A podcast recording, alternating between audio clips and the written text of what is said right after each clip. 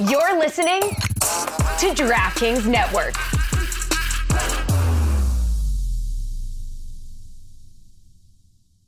Before Shopify, were you wondering where my sales at?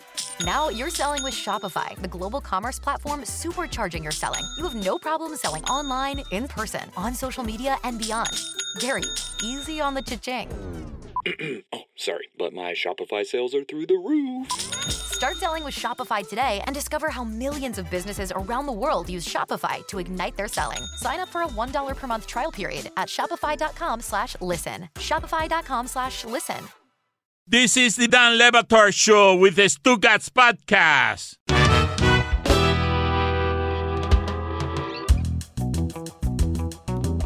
You mentioned Cam Newton, linking it to Cam Newton. What were your takeaways that were most interesting on the Cam Newton fight? Okay, so Cam Newton, one, uh, we reached the point of the plot there that uh, after somebody put their paws on us, suddenly we're on a podcast talking about it. I just know if somebody that had drugged me that was six feet six tall, uh, me and um, you know some of my friends or whatever. I don't know if I'd be doing a media tour to talk about how that happened to me.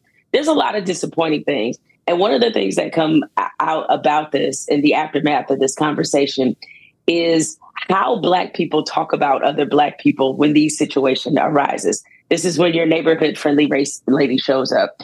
Is hold on a second. hold on just a second it's time for your friendly neighborhood race lady. You're good.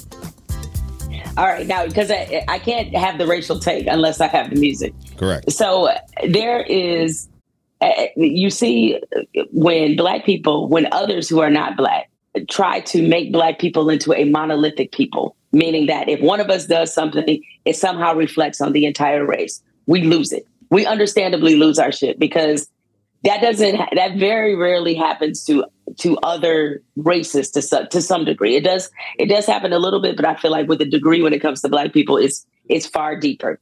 And yet I have heard over and over on social media people saying black people saying the same thing that we get outraged about that white people say about our community. So suddenly this is not just a combination of ego and um, uh, and bravado gone wrong and tempers flaring and trash talk and all that, just a singular incident. Suddenly, this is the reason why Black people can't have nothing, and I just reject that so much on on all levels. Is that you know Cam shouldn't come back to the community? That's why he shouldn't deal with us, and that's why Black people can't do this. Whoa, whoa, whoa, whoa, whoa, whoa, whoa, whoa! This is about some immaturity that took place on both sides. I might mention because you know people are are sort of focused so much on Cam winning the fight, and I'm not blaming him for this incident because it looked like again there was blame on both sides to be had. Mostly, I'm just like you guys are in the presence of kids, and I thought the point of the exercise with this tournament was to expose them to somebody who has been as professionally successful as Cam, who can help them understand what it takes to get to the next level. And, and as coaches in the position of leading young men, you got to know better than to do this. And so there's that part of the conversation. But I really hate how this has become the lecturing of black people, mostly by other black people who are saying that we have embarrassed our entire race by this one incident. And I hate that we more than anybody else subscribe to that same thinking. It's just that automatic reflexive recoil that we have when something bad happens nationally and we find out that the person who did it was black. And suddenly we all feel this sort of secondhand embarrassment that somebody got out there and acted a fool. And I started I started uh, to leave that thinking away a long time ago. And so, I, because then you make it seem like the behavior is pathological and not just the actions of these individuals, because that's how I took it. They reflect me no more than, uh, you know, if uh, some celebrity that's black wins an award. And so we can't play that game. And so it's disappointing to find a lot of us sort of trafficking in those same stereotypes that we get outraged by when other people say it. Walk me through two parts of this culturally because Shannon Sharpe is blowing up now in the business and he's one of the people who said that this is wildly disrespectful and it would never happen at Peyton Manning's camp or Tom Brady's camp. But you're talking about how people talk about the incident afterward. How about beforehand when I ask you about about Rucker Park or and one, and the idea of talking trash uh, before you arrive at Cam Newton's camp because you think you can do something against Cam Newton, and, and where words can escalate into what it is that we saw because you're disrespecting Cam Newton, and he's only going to abide so much disrespect at his camp. Well, exactly, but at least the way they told it, and I don't know, you know, at this point, it's a it's a it's a game of who do you believe. But the trash talking seemed to be mutual on both sides. Now, like trash talking is not a gateway to always leading to something violent happening. But again, when you put that type of trash talk, and I think uh, somebody, because in general, um, there is a delusional quality in a lot of men who think that they are that physically that they can, um, you know, uh, that, that they can they can be sized up against a professional athlete. There's just a bravado and men about that anyway. And so then you get the extra bravado. Yeah, because y'all eh, look if it's one thing a man will find is definitely delusion when it comes to how they stack up against professional athletes. You hear it all. I mean, you see it all the time on Every social day. media. Yeah. yeah. It's like uh, that's When you're si- men when you're the same size, a different story though. I'm just saying, it's only men that are having these conversations about whether or not they can they can fight a bear. It's like, wh- why do y'all believe this? I don't. I don't If you had the right trainers, though, Jemele, it. See what I'm saying? You could do it. You're you're so delusional. Like the number, I think it was that survey that came out not too long ago about the number of men who think they could land a plane, uh, land a plane safely, I could also do having never flown. Jemele, here's the thing. Here's what you don't know. When you Tony fly, has literally when said you that. fly to Bimini, Jemele, the, the pilots are right in front of you because it's a small plane, right? So there's no cockpit, there's no covering. So if that if that pilot goes down, guess who the co-pilot is? You look around and you don't find him, it's you. That doesn't mean you're landing He's the plane. right. Yeah, Tony's making a good point. I would land that son of a bitch. once again, the delusion of men. I, I, look, just give me the confidence of the average man when it comes to whether or not that they think that they could measure up to a professional athlete. So you have all of this hubris, this ego. You know, it's been a part of like the, as you mentioned, the Rucker Park tradition in general. There is something to be said for like, hey, people wanting to see if they belong on the same field or be in the same company as some of these athletes. And this is just a situation that got out of hand, no more, no less. And as far as what Shannon said, that's what I mean to make it seem like it's pathological. And I think those, I, I love Shannon. Reasonable minds can differ. And I think that's dangerous thinking to put out there because it's making it seem as if only Black people are inherently attracted to confrontation and disrespect. And we know that's not true. I could beat Alex Morgan one on one. Don't tell me I can't challenge someone just because I'm a woman, Jemele. I mean, I'm just saying, look, I, I'd love to see us get that same level of, of toxicity. I, so that's my, I, I encourage women, we need to be more toxic in this way. I need to be able to have the confidence to roll up to Serena Williams and say, I could beat her in one set of tennis. Do you play tennis though? I feel like I would be good at it because that's what y'all So you haven't played yet. All right. You don't start with a full set, Jemele. You say, "Hey, I can get a game off Serena Williams." That's, Oh, that's oh, yeah, yes, you're right. okay, I got to start smaller than that. I can get a game off Right. of Serena Williams. It's like the athlete y'all think y'all are in your head and in your couch versus what you actually are is truly hysterical. That was your friendly neighborhood race lady. Uh, Jemele, always nice seeing you. Thank you for stopping through. We always appreciate it. Yeah, I can't believe I did this whole thing and I didn't ask you why you're dressed in in sort of like a masked adult diaper, but that's okay. I uh, I just I just- just, like it. I run my own company now, and I can I can adhere to all of my personal It's a kinks. kink. Yeah, personal Yeah, okay. kinks. Thank you. Oh, okay, I love it. No judgment. I- Okay. thank you.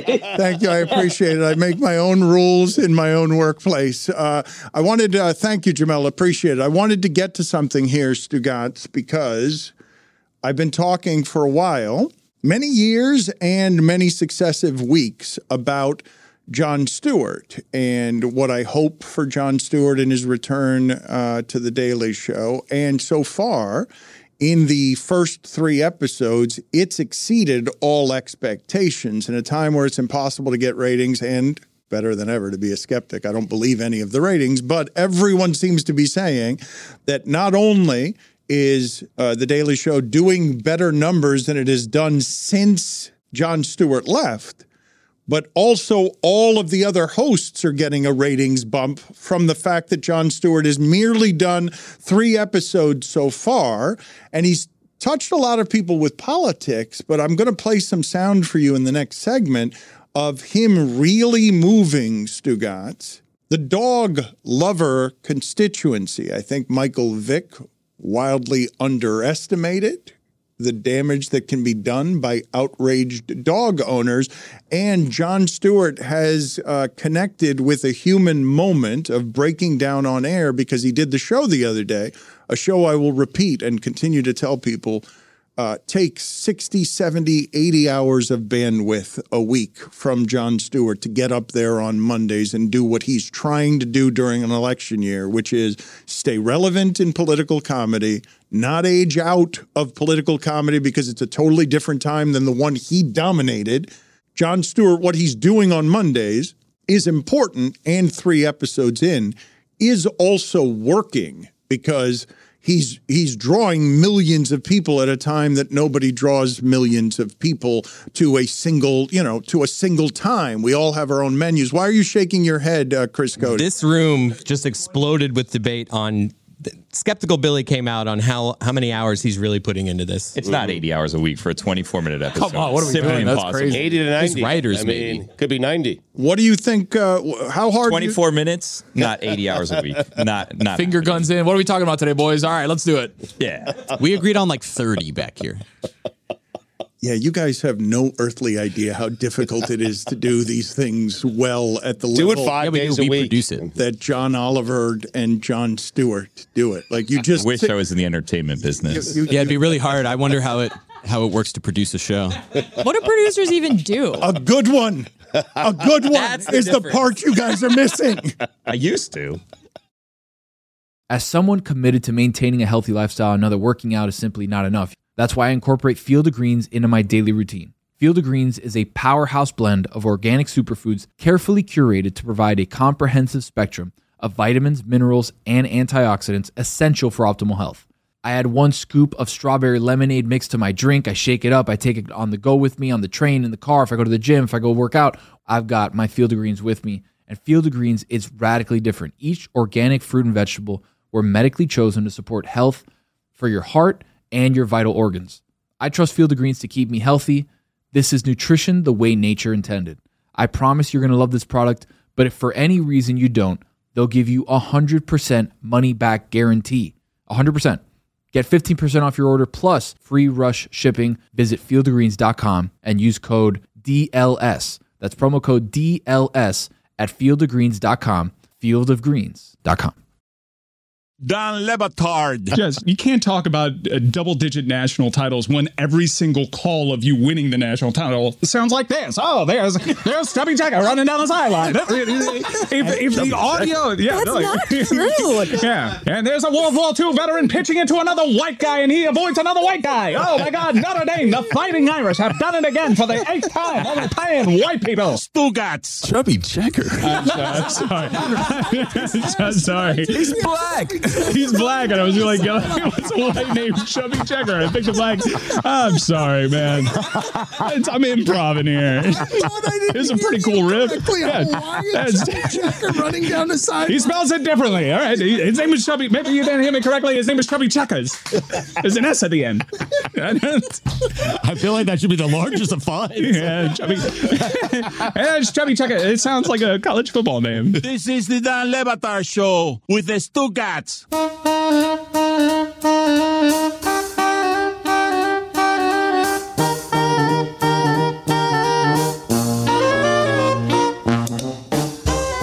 Ah, that's right. It is time for Against the Spread.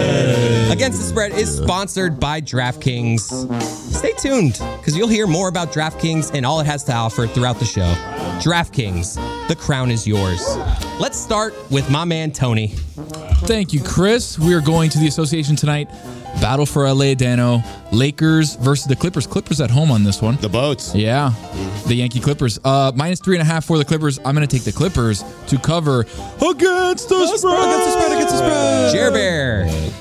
Going to college basketball, um, and there's a blue blood program playing tonight at Oklahoma UCF. State. UCF plus two men's basketball against Jessica. Letdown game for the Cavs tonight against my Chicago Bulls. Bulls plus five against the spread. Billy's Cavs. Over to you, Billy. All right, I'm headed back to college basketball where Army West Point is a plus four against American. I'm going to take Army West Point plus four. TYFYS. Against the spread. Against the spread. Over to the gods. I'm going back to the association. Ooh. How about that?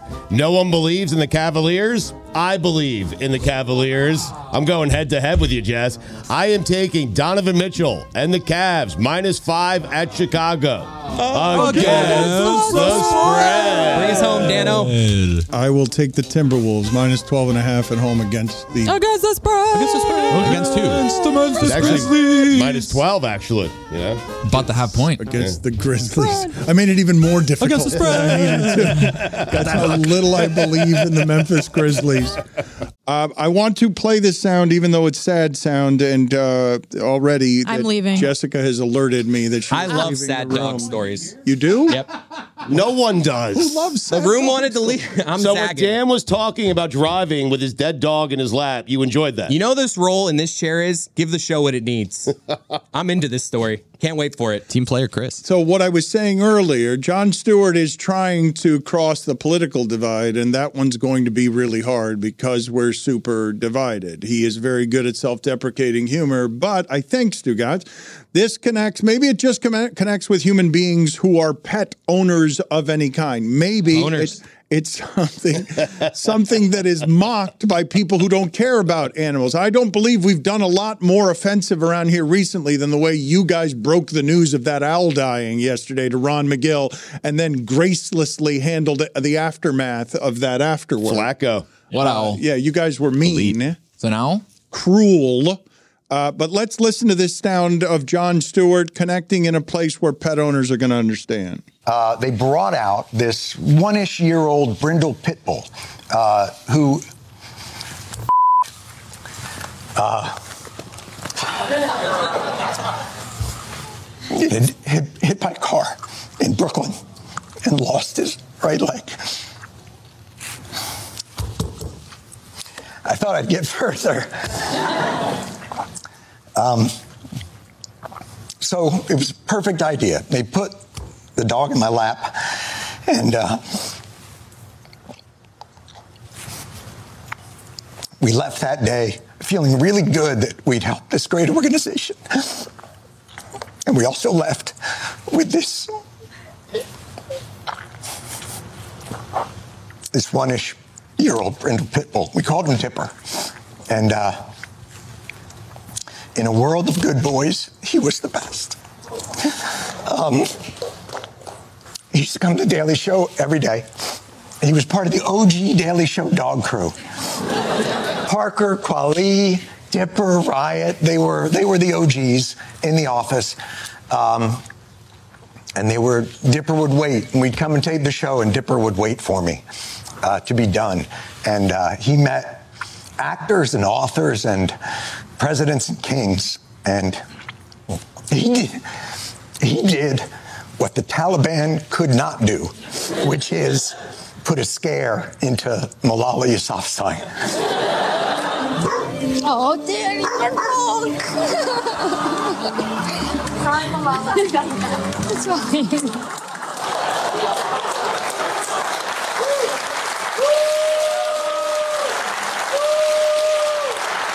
Um,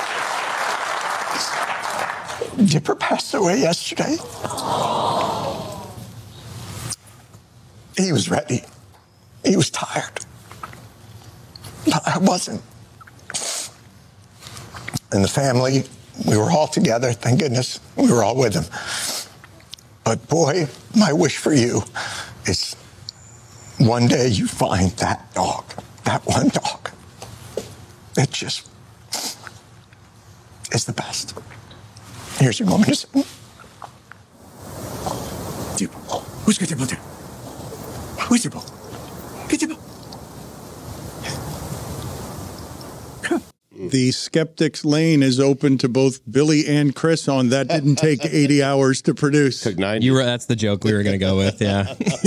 14 that time. That was like a 14, hours. yeah. And then you cut out the 24 minute episode, four minutes about your dog is the long pauses. I mean, you're really doing a 19 minute show last week. Have you ever cried over someone else's dog? It was his dog. It was his No, dog. but he's asking. He's asking if someone else is feeling that pain. Do you ever cry with them because you feel their pain, or feel, or get the reminder of what your pain was when you lost your dog? I used to mock people who got so upset after losing their dog until I got a dog and became a dog owner. Yeah, but I have the healthy relationship for it. I cried when my dog died, but I just know no one else is going to feel that way. Like, I felt just- bad for Scott Van Pelt, who did his one big thing on SportsCenter about his dog who had just died. Like I cried with him. I did. I sent No, him a didn't. text.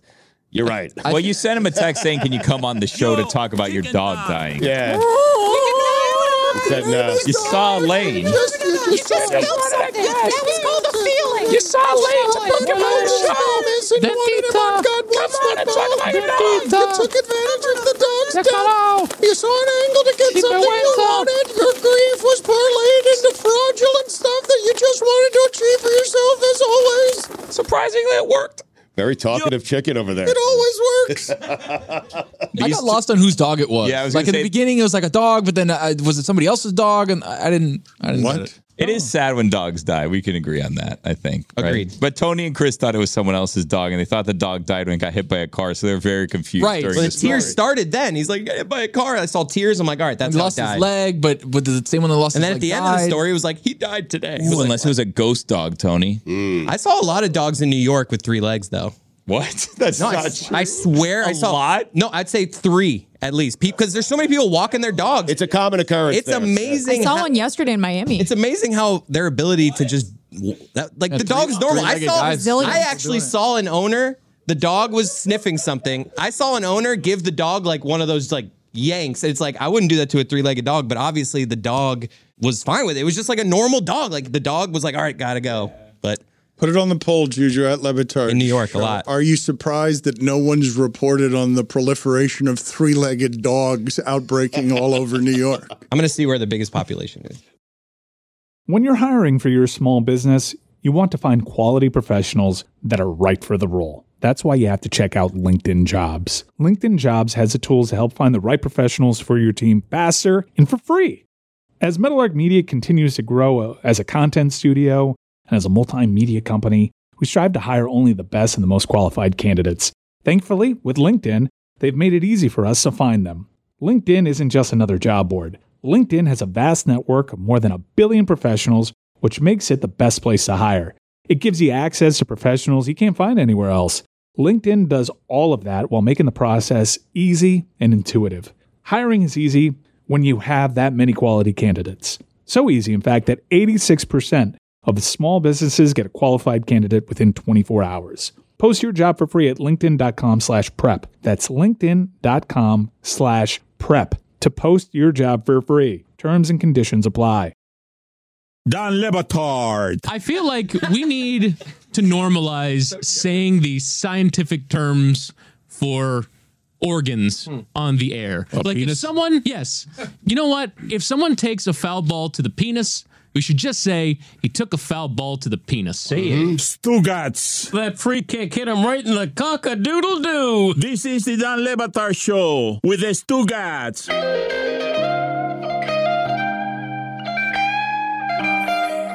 Jeremy has for us a list of other foreigners who are not in the Hall of Fame, which allows us to play the Paul McCartney sound, the weird Paul McCartney sound again. And we'll get to that in a second. We will also get to Chris Cote has now gotten the official vote on what on what is a legitimately good question by Tony that Billy sabotaged uh, and has it's lit the sabermetrics community on fire. I do believe that uh, the answer is going to be fairly obvious that you don't want a, a 250 hitter who hits a single oh, and only a single in every game for 800 straight games. 810 game hitting streak means nothing anymore. Okay. He's right. I just want to get that on record. It doesn't mean anything. Gotcha. Okay. It is what they would be saying if they voted no. Yeah. I uh, I also wanted to ask you guys if you're surprised in any way that Todd Gurley, who has not played in I believe three or four years, and I know we understand that the running back is largely disposable unless he's Derrick Henry, but that Todd Gurley is younger than Derrick Henry. He's been out of the league for three years. Damn. Uh, and uh, Derrick Henry is going to get another contract at 30. That Super Bowl, quiet as it's kept, like people say, oh, Belichick won that one for Brady when Brady scored 13 points and they were able to beat the Rams. That happened because Todd Gurley wasn't able to play as a not injured player in that game. The Rams offense was totally different without Todd Gurley, but we used up his body, forgot about him. He's been out of the league for three years and he's only 29 years old. Derrick Henry's going to get another free agent contract. I thought for sure the SEC, just the workload in the SEC would make Derrick Henry wear down at some point. But Derrick Henry was still more of a more masculine, stronger than anybody in the league last year. He's just like LeBron of running backs, right? Like every single season, you expect, hey, like this is another year. LeBron's older, maybe some health issues, maybe a- an injury, and it just doesn't happen. And he just continues to get better. But and better I'm going to say he's only 30. It's going to happen very soon. It's it has to happen very soon. To your point, Dan, maybe he'd still be in the league if his name was Todd Manley. You said masculine. Chris said that he knew it. Was going, and I still couldn't find the sound. Did you? You you know that he is there for you every time. He has the Greg Cote thing where I can kind of tell when he's setting up a terrible. I'm winding up. He is the one who's more comfortable than everyone other than Greg Cote about just throwing a turd out there. Like he's a more Yeah, that's right. and I've thrown some turd at you. I know. When has Greg thrown a turd? All of you are great at throwing turds. Son of a. It's your greatest. It's your greatest skill. Is that Paul McCartney? What's he doing here? That is Paul McCartney. uh, if you want to get that video, and we've got to get to this vote quickly, but before I do either of those things, I just want to throw to Billy uh, that Sean McDermott has said that it is not a matter of if, but rather when the Bills win the Super Bowl. He said, I think the question is if he will be there when it happens. well, th- this is the quote. Yes, the joke I was going to make because the quote that he had was if it's a matter of if, not when we win the Super Bowl. And my question was going to be, what do you mean by we? like, who's we? Who's who's the we in that circumstance? Because you've got one one. You've got one more year. You've got one more year to win a Super Bowl. I'm assuming, even though he's done a great deal of winning, right? He's done. He- he's uh. well. He's got to have. Bill, It makes me uncomfortable that everyone in here is laughing at this, so I'm going to be the one to sit this out in case we have to play this in the parade of gas bags come a year. It's a from safe now. place to laugh because you'll be drowned out by the other laughs. So you're good. Okay. Don't worry. I mean, it is pretty funny. Yeah. I'm pretty sure that I could say right now that while McDermott has been coaching, he's got the best winning percentage in the league, not Andy Reid classification.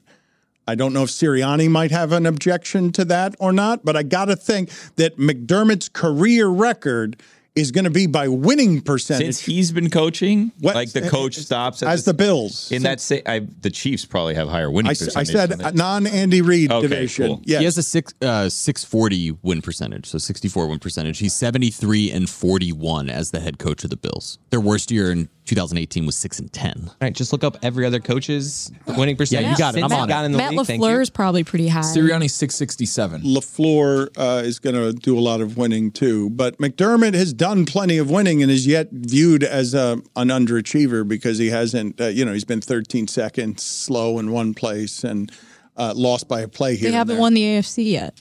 That's right. I'm being told in my ear that Mike Tomlin is just below McDermott. Oh, larger yeah, sample size. sample size. But that's a lot of winning. And we don't think of him as a winner. The Bills. uh, not enough winning. It's the wrong winning. You got to win in the right places. Exactly. Do it in the playoffs. Do it against the Chiefs. Exactly. That's where we Exactly. feel like the problem is. Like they're really good and then they win and they play the Chiefs and they lose. Stop letting Joshy down. Don't do that little fake punt thing again. Mm-hmm. Enough with Demar. Chris Cote, what? Just a series of Buffalo objections. Uh, Chris, uh, give me the vote finally on what it is that the, all of the people that you texted say of a uh, 800 plus game hitting streak that involves a hitter going one for four in every single game. Is that uh, hitter with an 800 plus game wi- uh, hitting streak a Hall of Fame? Wait, hold on. In Tony's defense, though, like how it was phrased is probably very important. Yeah. So, how did you phrase it to them? I phrased it to same exact question to every person. A DH goes one for four for five straight seasons and then retires. Zero career extra base hits, 250 career batting average, 810 game hitting streak. Is this player a Hall of Famer? Question. You didn't ask this to the people you texted, but is this person walking away from an 810 Yeah, game walks away hit from the streak? game. Wow. Yes. Follow up with that and see if it Walks away from changes the game. I think they got that because Oh. it's a oh. He said 810. retired, but- 810 is every game that they yeah, would but play. retiring and walking away are two different things. I'm not going to walk up. away with dignity? He hung up the Fired I think they got the laid gist of off. it. Yeah, I think- different things. I don't know if their answers are going to change. Let's go one by one. First person, Jeff Passan, responds no. Oh. He said, as impressive as an 810 game hitting streak is, a 500 OPS is awful. You can't reward someone for being consistently bad. Consistently bad. He's the opposite. He's consistently getting a hit. Mm-hmm. He's consistently okay, is your point. Next response, Adnan Virk. Your guy Taylor asked me this when you were at Super Bowl week. You could have left that out. Is that a yes or a no? And then I was like, and that's all he wrote. And I was like, so what's your answer? Afraid of being wrong. Adnan Virk. Yes. Oh. Nothing else but that. My guy. I don't have his reasons, but he voted yes. So we are one and one. I think the reason would be the 810 game hit streak. That's true. That's the only reason. that would be the What el- only argument. What else do we have here? I'm I'm riveted. One and one, Dan. All right. Mike Schur. One word response. No. And what does he know? And then he wrote it's not a one and then his next text. Well, that that text was one word, and then he responded. Would be exciting every time he started a game 0 for 3 though. Oh, that's Accurate. true. the intrigue, Dan. The intrigue. He would change Pepito ratings Perez is up forever. the bat. What is he gonna do? He's gonna get hit. They'd be breaking into coverage. The ratings with boom. fourth bat. SEC football. Oh my God, you'd be so mad hate at this that player. I would hate this guy. Yeah. I'm gonna kill him.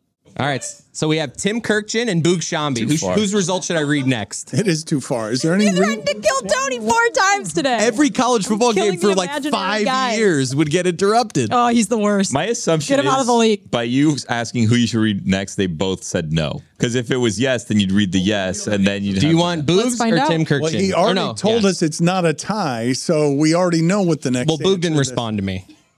still? so give us I kind of gave away the goods. Tim Kurkjian. I one word response. No. We lose three to one. No follow up. No wins. nothing? The only yes voter, Adnan. and how credible is he?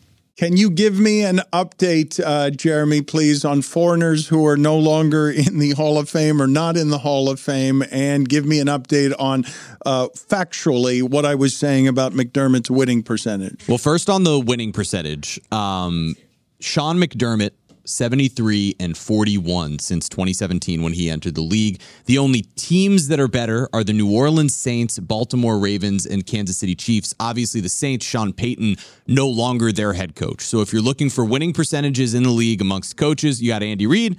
John Harbaugh is the only one you missed. As for foreigners, Bobby Abreu, Not in the Hall of Fame. Should be in the Hall of Fame. Foreigner, not in the Hall of Fame. What the f? Rafael Palmeiro, Not in the Hall of Fame. What the f? Miguel Tejada, Not in the Hall of Fame. What the Luis Tiant, f? Not in the Hall of Fame. What the f? Johan Santana, What the f? and Andruw Jones. Chris Cote, what is your problem? You're a beer guy, and your father is a beer guy. You descend from a strong lineage of being beer people. What is your objection to wine people? Well, I have an objection because I, I take offense to what you actually just said. Because I, yes, I love a, a cold one, a Miller Lite, like as much as the next one. But I am not one of these. I'm I'm more going after the enthusiasts. There's beer enthusiasts. These people.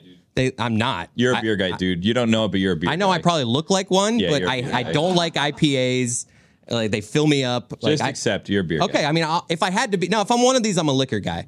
I like a good whiskey. Oh yeah. So I would say beer, liquor, and wine. There are people out here, and I want to dissect who's the worst of this group because I experienced wine people for the first time. Wine people are the worst. They they're, they're Billy, just boring. Billy, Billy, why are you whispering Jesus on something that only you, Jessica, and Jeremy are laughing about? No, she said it out loud. No one got the else? joke. I didn't. I hardly her. know her. Liquor guy. Oh, because I said I'm a liquor guy, and yeah. Liquor, and she said, hell yeah. I don't know. I'm Back in a row silly Jess. mood.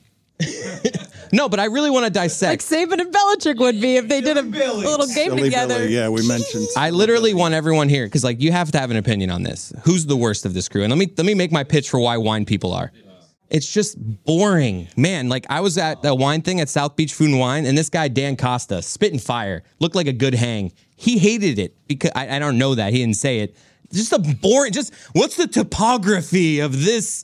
Just whiner, and I was just like the most But the topography is really important because where the grapes grow, if there's an altitude that's a little bit higher, there's something that's a little bit lower, they get grown in the valley. Like it's a different taste. The I told, different. I've everything's told you guys this story before. The one class I took in college with the hopes of actually just having it be easy and learning so that I could order the correct wine with a fish and not be an idiot. Was- White wine. was a wine tasting class and I walk in and the first class the instructor reaches into the jacket of his coat and pulls out a a grape a, a cluster of grapes and says by the end of this semester you'll be able to tell me based on looking on this what kind of soil this uh, this was uh, you know Please tell me volcanic soil. Please tell me you dropped the class. I struggled. I did not drop. I, I got like a C plus or something and had to fight my way through the class because it was super hard and never got good at ordering wine either. well, you were focused on dirt. It seems like in this class. How does very that help important. you The with dirt's fish? very important. It's what grows the grapes. and so much like over laughing.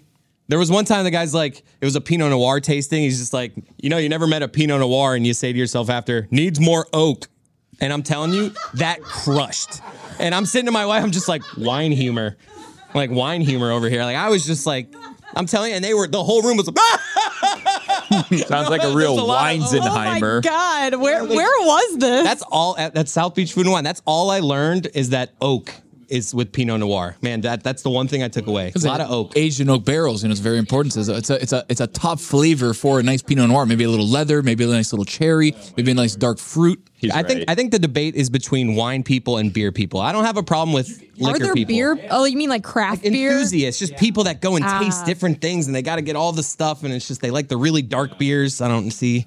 Billy says I'm a beer guy. I hate dark beers. I believe that uh, this conversation, like a lot of the ones we have around here, where we're the ones mocking and ignorant, the people who know about these things would object to the amount of mocking ignorance that is in this room because they're aficionados with expertise about how wonderful it is to know the differences between many different wines because the best of the best wine is an ex- it's an exceptional experience and if you know about these things you would object to everything we're saying here and how dumb we sound and probably uncultured I think Chris is referring to the type of person who is like either a wine snob or like a beer hipster, like the person that wants you to know how expert they are. My- and I would argue that like almost any topic, that person's the worst. It Yes. doesn't matter if it's beverages, sports, movies, whatever. No one likes that guy. My brother-in-law is like this with whiskey. Every every place we travel, I got to go to a liquor store and get a local whiskey. It's like, dude, It's not the it knowledge. burns your throat. It's that it becomes their identity. I think is really the the thing here.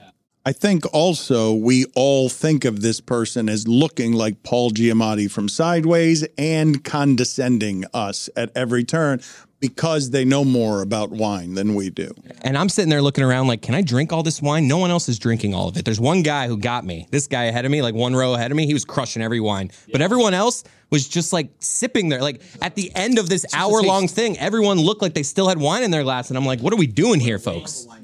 I only drank two of them because I didn't want to be ju- I didn't want like, the way I was judging this guy who crushed all of them. I was like to my wife, I'm like, I'm only drinking these two because I don't want people to be looking at me like this guy's crushing way too much wine. wine tastings are the best though because you just end up getting hammered. Yep. It was at noon That's too. it. That's How the how is it that uh thank you Jessica I appreciate that that that was your They're take like, here's a three ounce pour. I'm like, all right, I'll have six of these. I uh, I do want that to become your signature Arnold Schwarzenegger phrase, where you hit somebody with somebody something, and then you just say, "That's it. That's my take." Just hit Bam. somebody with a sentence, and then knock them over with it. And that's it. That's that's my take. That's my voice. Uh, do that. You, uh, Chris Cote, uh, you at a uh, wine tasting and a fancy gala of gourmet people being It's a hotel hall. I mean, it is. So where did you end up though, as you tried to taste liberally from uh, the great excesses that are gourmet Miami? Because uh, there were a lot of good places where there were a lot of good parties, and you uh, you braved all of the traffic and all of the inconvenience to get to one of these crowded spaces. How did you fit in? Because they are a lot of culinary experts. It's not a lot of people just looking for a party. I fit in all right. I, I I think there's there's different kinds of people at these things. There's the people that go to the, every year, and that they're the people that I was just complaining about, and then there's the people that are there like me, like oh, it's- a it's a one time exciting thing. So I we mingled with some people, but it's I, it's definitely a vibe over my pay grade for sure. Uh, before we get out of here, can you guys just give me? I heard you talking earlier about Fidel Castro, and I don't know what the story was, why it is that. Why the So f- with we the- do that? All right, This was a wild Oh, story. What's? This is all right. So I I got to pull up the tweet. Yeah. All right. So there was a uh man. This is with a minute left. There was there was a a a parody article. He invented the Eurostep. Yeah, that's the parody. So there's a parody article from Medium uh, where someone there's photos of Fidel Castro playing basketball, and so uh, it says that through a journal entry by Che Guevara in December of 1962, the quote was: "In his frequent basketball matches, Fidel has started using a new move he simply calls the step. It is undeniably effective, yet is is, is its goodness equally undeniable? As revolutionaries, we must not merely pay attention to ends, but to means. I worry that this flash and pomp is not befitting of the revolutionary leader. It serves to separate him too much from those caught in the chains of a maudlin life, marred by oppression and economic strife. Yes, There's it leads to a basket. But at what cost to the communal spirit? And the thing that I loved about it was that everyone said the Eurostep should be called the Cuban Shuffle. That is not Fidel Castro. That's DJ Khaled. And I want you guys to put on the poll, please, at Le Batard Show. Did Fidel Castro invent the Eurostep? That's it. That's the take.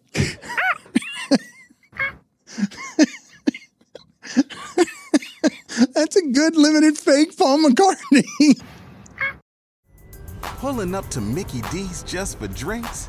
Oh, yeah, that's me. Nothing extra, just perfection and a straw. Coming in hot for the coldest cups on the block. Because there are drinks, then there are drinks from McDonald's. Mix things up with any size lemonade or sweet tea for $1.49. Perfect with our classic fries. Price and participation may vary, cannot be combined with any other offer. Ba da ba ba ba.